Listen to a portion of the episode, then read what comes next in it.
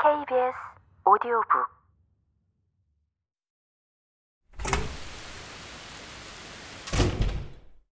거의 한 시간이 지난 뒤 첫 번째 선거인이 도착했다. 사람들의 예상과는 달리 모르는 사람이었다.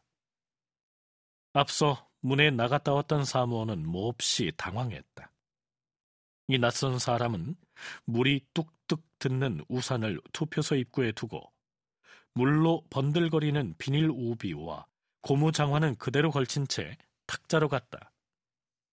관리관은 입술로 웃음을 그리며 그를 쳐다봤다. 이 선거인. 나이는 꽤 먹었지만 아직 정정한 이 남자는 모든 것이 정상으로 돌아가는 것. 우익정당 참관인이 말했듯이 이 도시의 선거의 사활적 중요성을 의식한 의무감에 찬 시민들이 천천히 움직여 참을성 있게 줄을 서는 상태로 돌아가는 것을 알리는 신호였기 때문이다. 남자는 신분증과 투표 통지서를 관리관에게 내밀었다. 그러자 관리관은 우렁찬 즐거움이 느껴지는 듯한 목소리로 통지서에 적힌 번호와 그 소유자의 이름을 알렸다. 선거인 명부를 담당하는 사무원들이 명부를 넘기다가 이름과 번호를 찾아내고는 큰 소리로 그것을 되풀이한 뒤 기임란에 그 사람이 투표를 했다는 뜻으로 직선을 그었다. 그러자 남자는 여전히 물을 뚝뚝 떨어뜨리며 투표 용지를 움켜쥔 채 기표소로 들어가더니 곧 넷으로 접은 종이를 들고 나와 관리관에게 건네주었다. 관리관은 엄숙하게 그 종이를 투표함에 집어넣었다. 남자는 자신이 제출했던 서류들을 찾아 우산을 들고 떠났다.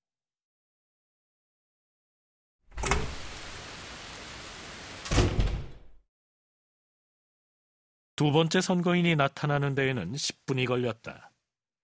그러나 그 다음부터 듬성듬성 하기는 했지만 낙엽들이 가지에서 천천히 떨어지는 것처럼 투표 용지가 투표함으로 떨어졌다.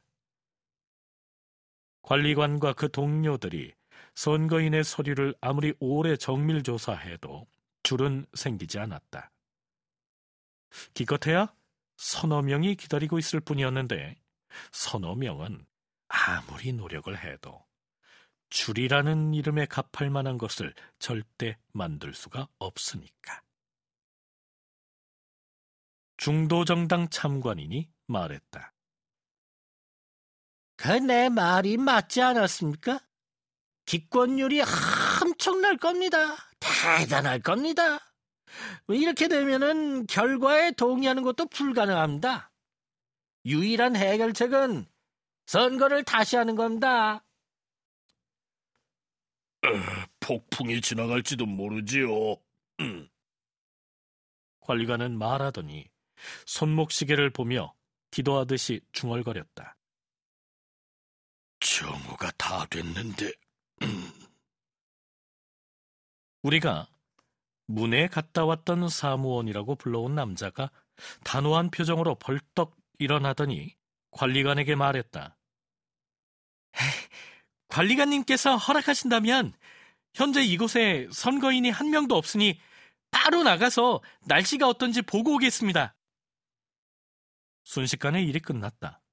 그가 눈 깜빡할 사이에 밖에 나갔다 온 것이다. 이번엔 얼굴에 웃음을 머금고 좋은 소식을 가져왔다. 비가 많이 줄었습니다. 거의 안 오는 것이나 마찬가지입니다. 구름도 흩어지기 시작했고요.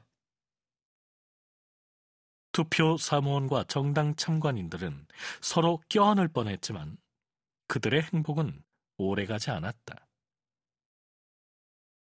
선거인들은 여전히 느린 속도로 단조롭게 물이 똑똑 떨어지듯이 한 사람이 오고 이어 한참 있다가 또 하나 사람이 왔다.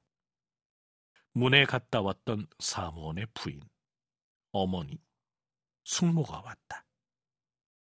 우익 정당 참관인의 형이 왔다.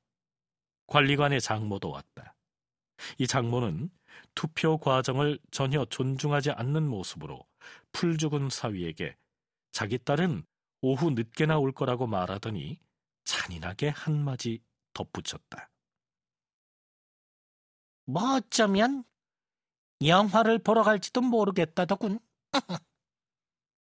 부관리관의 부모가 왔다. 투표소에서 일하는 사람 누구의 가족도 아닌 사람들도 왔다. 그들은 따분한 표정으로 들어와 따분한 표정으로 나갔다. 우익 정당의 정치가 두 명이 오자 그제야 분위기가 약간 밝아졌다.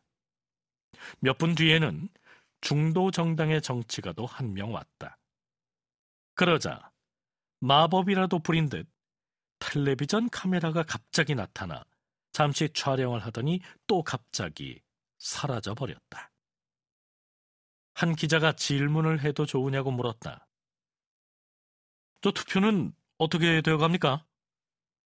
관리관이 대답했다.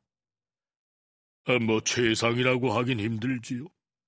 뭐 하지만 날씨가 바뀌는 것 같으니 이곳을 찾는 선거인들이 분명히 뭐 늘어날 겁니다.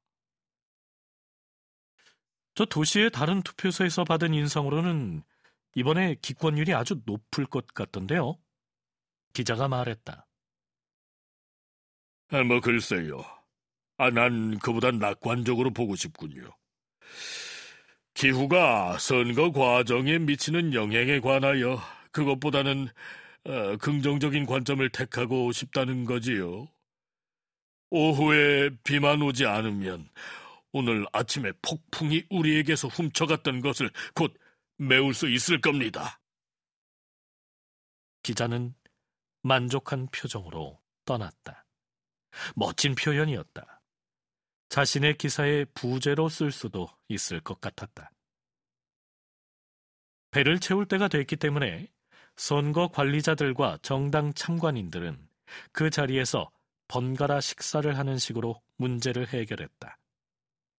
눈 하나는 선거인 명부에 돌리고 다른 하나는 샌드위치에 돌리는 방법을 택한 것이다.